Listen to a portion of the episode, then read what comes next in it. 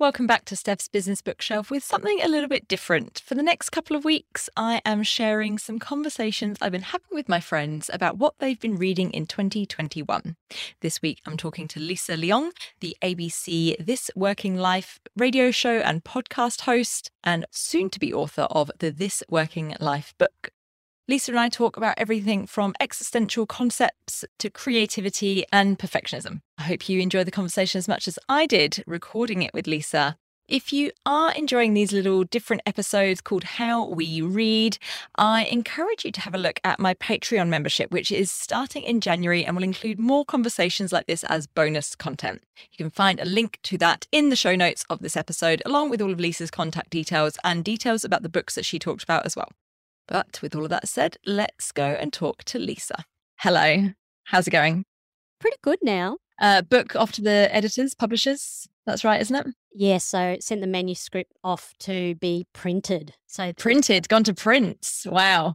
That's it. To the printers. yeah, there's something really final about that. Mm. But exciting. So Very it's all been a wonderful process actually. And I reminded myself through the whole thing enjoy the process as we go, en- enjoy every moment. It is actually not about the end result. So that has meant that it's actually been joyful.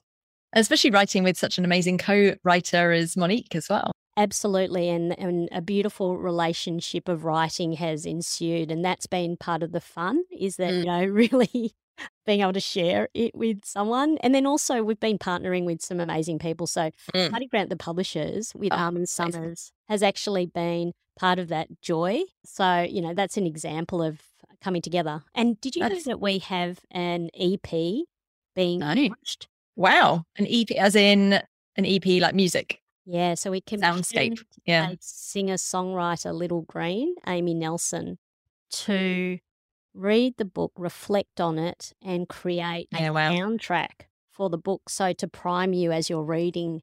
As you're reading. Um so, so not as the audiobook to actually go with, oh, wow. Yeah, there's QR codes. There's QR codes. Of course, there's a QR code. It's 2021. That's right. So you have to check in and listen. Amazing. Lisa, we talked we we dived straight into talking about the book and we didn't tell our lovely listeners who may be listening to this conversation what is the book about? Give us the 30 second overview.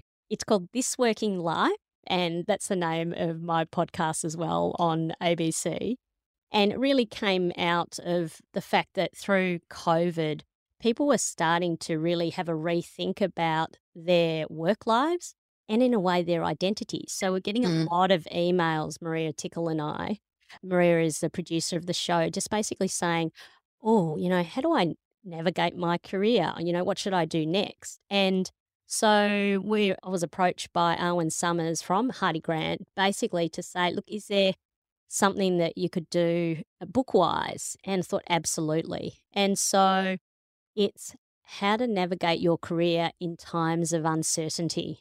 And it goes much deeper into an individual journey. So that's to reflect first on who you are and also looking at parents and grandparents, etc. And then you go into the outside world, which is, you know, you actually can't do this alone. It's better Mm. to do this journey with others. So we talk about a second renaissance where you bring together a creative collective. Oh wow, I like that.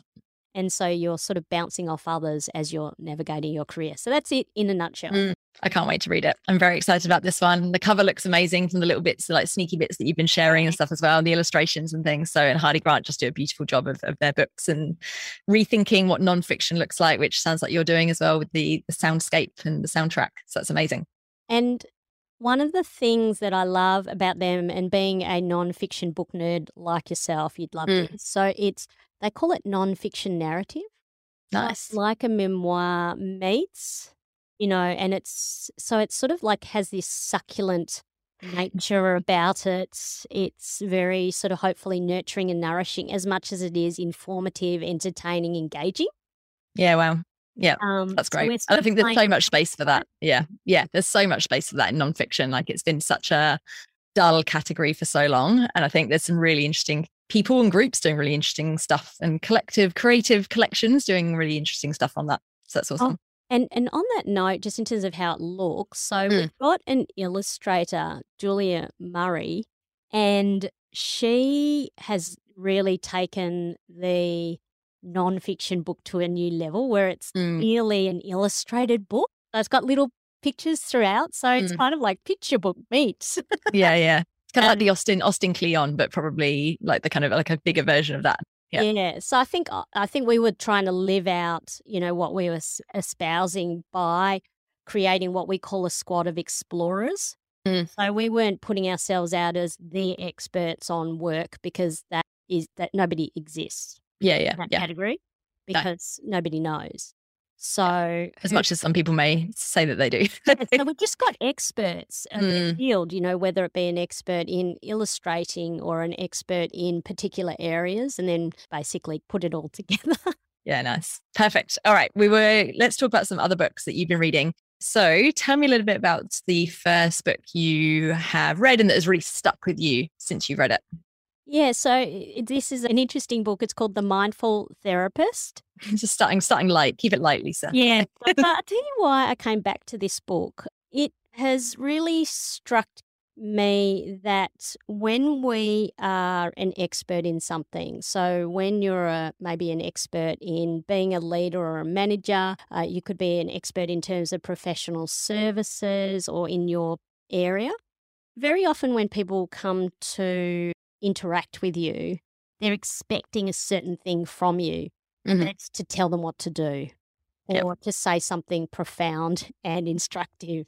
and I think sometimes that gets in the way of truly diagnosing people's needs and letting something special emerge between the both of you. Mm. So, the starting point is that often in business, we talk about B2B and we talk about organizations and cultural change. But actually, it's more like H to H, human to human. And that it's all those little interactions along the way that actually move the dial. Mhm. So, when we talk about H to H or human to human, that lever is actually the conversation. And so, what this tome, the mindful therapist, No, it does look quite thick. Yeah. does is it looks at yes a therapeutic relationship so one of a specialist an expert Mhm. therapist and their patient and it basically looks at the fact that the most effective solutions happen when the therapist is present when the therapist is open to those infinite possibilities that are there in between two people Mm. and that being open to the I don't know or tell me more, those beautiful questions Mm. that you can ask to really understand the other and vice versa. Yeah. Like that's where the better solution lies, the more beautiful solution, maybe the right solution if there is such a thing. And so, and in this book, there's like these beautiful terms like, I've got a good one, right? Attunement. Yeah, right. Okay. Good word. Yeah. Yeah. Because what does that mean to you? Attunement. I think it would go deep. It's deeper than listening. It's actually connect. It's more connecting than listening. Yeah. It's like for me, sometimes I talk about mind jazz. You have an instrument, it's your own unique instrument, and you're a specialist in that, Steph. Mhm. I have an instrument and I'm a specialist in it, you know, and that's mine. So in mind jazz, what's happening is you might start playing a particular tune and I'm attuning to that. So I'm kind of getting the rhythm and the cadence, you know, I'm kind of going, oh, this is what Steph's playing. I Yeah, nice. my instrument and I kind of play mind jazz with it in the sense that I pick up the vibe, but I'm not playing your tune. That's copying. That's trying to be Steph. I've got a Mm. completely different instrument here. So then I take it away. I play my own thing, and then it's back to you. Mm. Sometimes we play together. And something beautiful emerges. We've never had it before. It never occurred to you this was going to happen. Mm. That's mind jazz. And it Yeah. comes from attunement and then it comes from resonance. So that's another Yeah, well, yeah, yeah. And you know how sometimes you're talking to someone and you're like, oh, I'm not, I'm not attuned to their frequency. And you Mhm. actually don't get the person and you walk Yeah, like, yeah. I really, or it takes you five minutes and you're like, I'm not really, oh, no, I've got you now. Oh, yeah, now. And then you start making like dislike things probably prematurely. And I was actually just thinking about that exact thing about someone this morning. Not you, don't worry.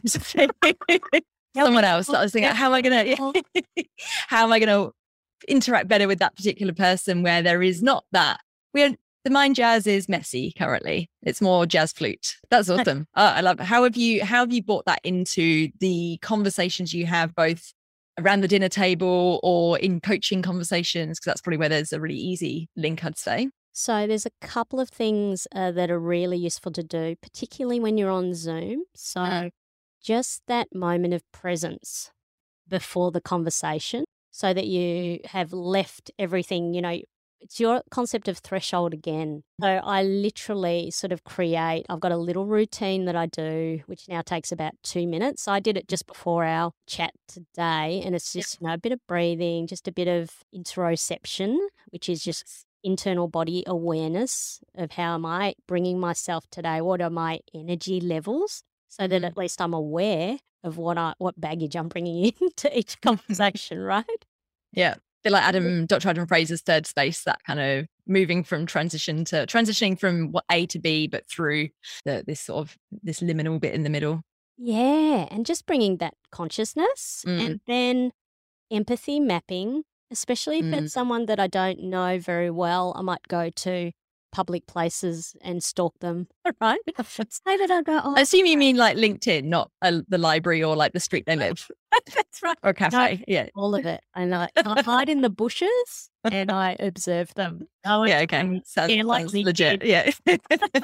just you know i wonder what this person might be bringing in with them mm. you know, just that little sense of empathy and you know and once again that's absolutely a, a part of the mindful therapist is just to mm. bring compassion and care and positive regard for mm. the other person because, you know, often we can have this lens, you know, the way we're built to scan the environment for things that may harm us. So just to go, you know, this is actually a safe place and to bring curiosity, I guess, and mm-hmm. compassion. Yeah, we all need a bit more of that at the moment, don't we? Especially in quite a binary divided existence, that compassion part and and actually just the conversation itself i think is is missing and will be an interesting skill to rebuild or for people to rebuild over the next couple of years. Yeah that's a i mean that's a really good reflection steph about how we potentially out of practice with holding a real-time conversation. And for me it's not about tips and tricks. It's no. just about reminding ourselves about this idea of presence and awareness because we are tired. Mm-hmm. And I mm. think to understand that our battery levels are depleted, and that's part of, you know, just having a better conversation is even to bring awareness to this. And in its extreme, we are possibly operating in our fear zone. So, you know, when we're depleted and tired and our resilience is lower, then we react in different ways. And so we might just be a little bit more tetchy. A person might be a little bit sadder, so a bit heavier, mm. or they might be quick to anger. Like we all react in different ways. And so to be kind in terms of our responses to that and not to yeah. personalize everything. I mean, because that's another thing that we, you know, as human beings, our brains tend to, if something happens, it's because you know, another person did it. Mm, mm-hmm. Rather than it's just the environment or it's just our interpretation. It's this idea of creating your own story. That's what our brains do. Yeah. It's create a story around that, which is usually unhinged. yeah. And making those connections that aren't necessarily there. So, yeah. Very good. That's awesome. I'm gonna. I think I'm gonna pick that one up. It sounds like a really nice connect. Uh, really nice addition to coaching and facilitation and all those sort of good things as well. So I like next book I'm particularly excited about. Have you read this one? The Art of I haven't, but I wish I had. It sounds awesome. Yeah, so Rosamund Stone Zander and Benjamin Zander. They are a couple and Benjamin Zander is a very, very famous conductor and so this book in itself is interesting because you get to tap into the world of performance and, you know, the highest levels of excellence. I think in terms of dealing with people, whether it be yourself or others, who are strivers of excellence, and the fact that it can be quite an unbearable burden. Mm. And it can lead to burnout or anxiety, you know, performance nerves. You know, this is the book that helps with that. Yeah. okay. Um, so I'll tell you one of the stories Mm. in the book. yeah, do. Have you heard of rule number six? I think I'm about to, which I'm excited about. Now, are you a fan of rules in general, just out of interest? Um, not really. Me either. This is a good like, rule. oca- uh, occasionally I'm like, yeah, okay, that one makes sense, but yeah, not on not on the whole. Okay, so I'm sort of changing up the story a bit. He tells it as a story about two prime ministers, but I use two CEOs. A CEO is visiting the office of another CEO. They're gathered around a desk and they're talking about strategy. But this man bursts in, very angry, starts banging his fist on the desk. The resident CEO reminds him, kindly remember rule number six. The red drains from the man's face. He calmly apologises. He leaves the room. CEOs return to their conversation. They're interrupted shortly again by a woman urgently demanding attention.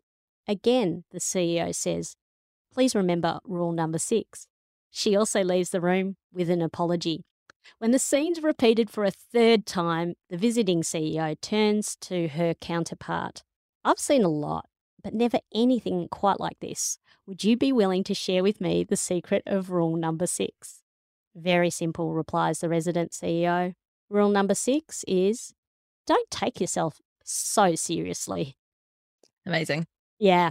And then the visiting CEO says, Well, what are the other rules? And of course, there aren't any.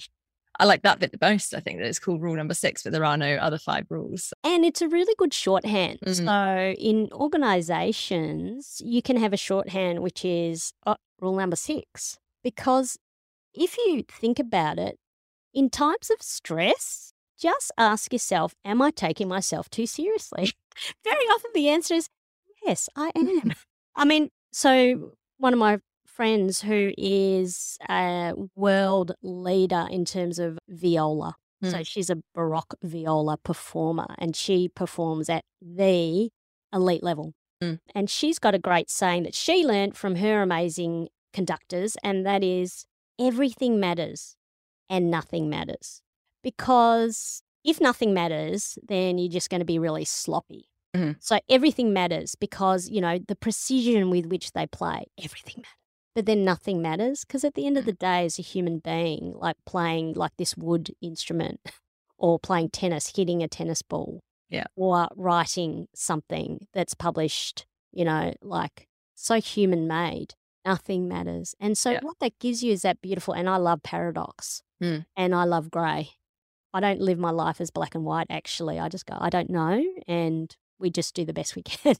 That's very cool. I'm reading at the moment. I don't know if you've read it yet. The Sunny Nihilist by Wendy Syfret, Oh, uh, who's a yeah, she's an Heard it author. referred to. Tell me, Yeah. tell me. Well, the interesting thing about the paradox, I'll tell you about that book in a moment. But Yeah. then my other book of the year, and I think this is going to be one of them, The Sunny Nihilist. But the other book of the year that I just love was 4,000 Weeks by Oliver Burkeman, which everyone's sick of me talking about, I'm sure by now. So, but the paradox. So that book is very much around thinking about what life really means and what really matters, but not in a time management perspective, just in a actually really thinking about it in a slightly more philosophical way. Whereas the Sunny Nihilist is very much kind of it's almost the millennial's guide to life. I'm kind of thinking about it because it's really put into words a lot, a lot of the things that I have found haven't really sort of sat well with me from a kind of what are expectations of life and relationships and all of these kinds of things that are passed down and essentially made up.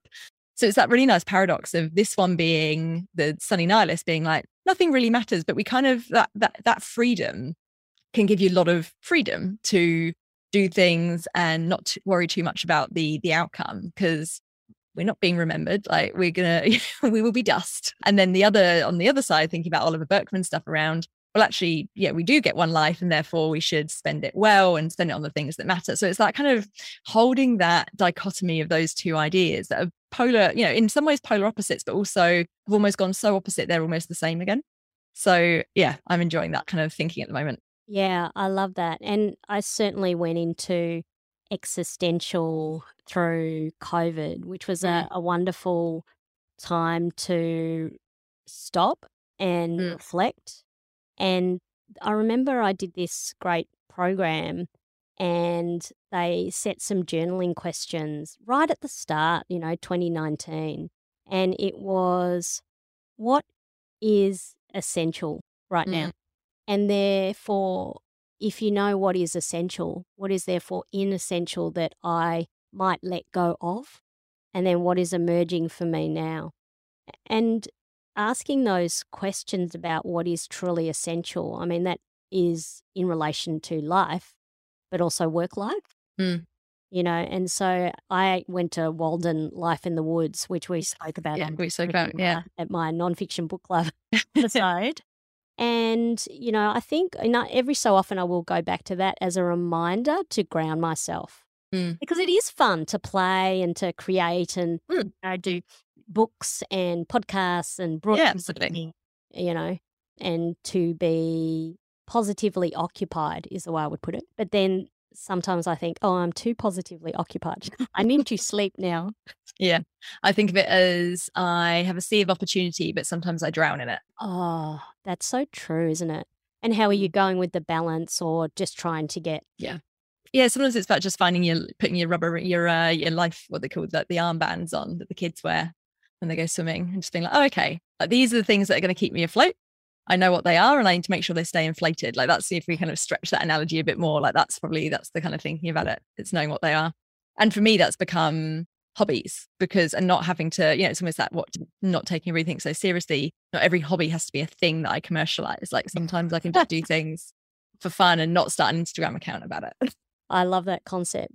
And I think in, uh, I can't remember the exact quote, so I'll butcher it, but in Oliver Burkeman's book, he talks about all the things that we think we're going to get done. Our email is going to be at inbox zero and all this kind of stuff. And he, you know, this is right near the beginning of the book. He says that none of this will happen. And that's actually a good thing. Like, like you're not going to achieve all of these things. And that's okay.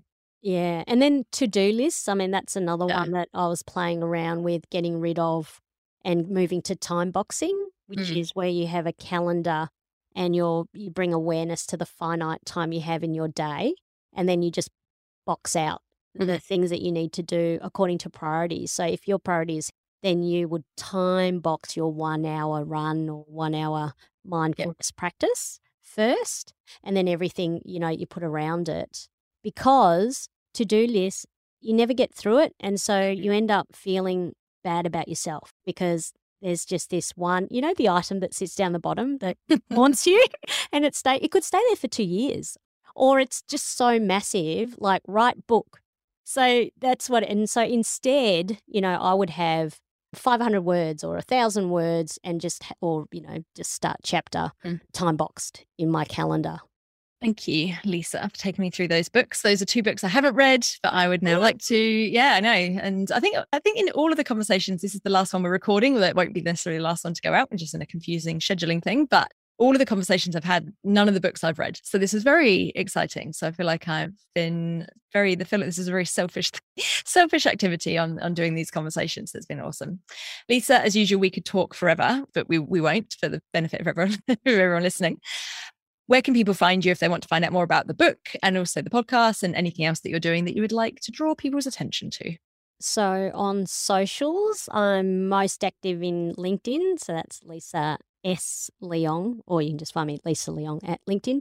And then also on Instagram and Facebook as well. Thank you so much. I'll put links to all of Lisa's contact details and things in the show notes. Is the book available to pre-order yet? I think It it is, isn't it? Yeah, so we can mm-hmm. put a link to that as well. That would be great. So we can put a mm. link to the, the pre order of the book as well. But it's out in February in bookstores, February the 2nd. Awesome. Thank you so much, Lisa. Love talking books with you and or just chatting generally about life and habits and all the other things that we we both have a good appreciation of. Have a good rest of the year. Enjoy your break as well. Hopefully you'll be reading some other good books for us to compare notes on next year. Thanks very much, Lisa. Thanks, Steph.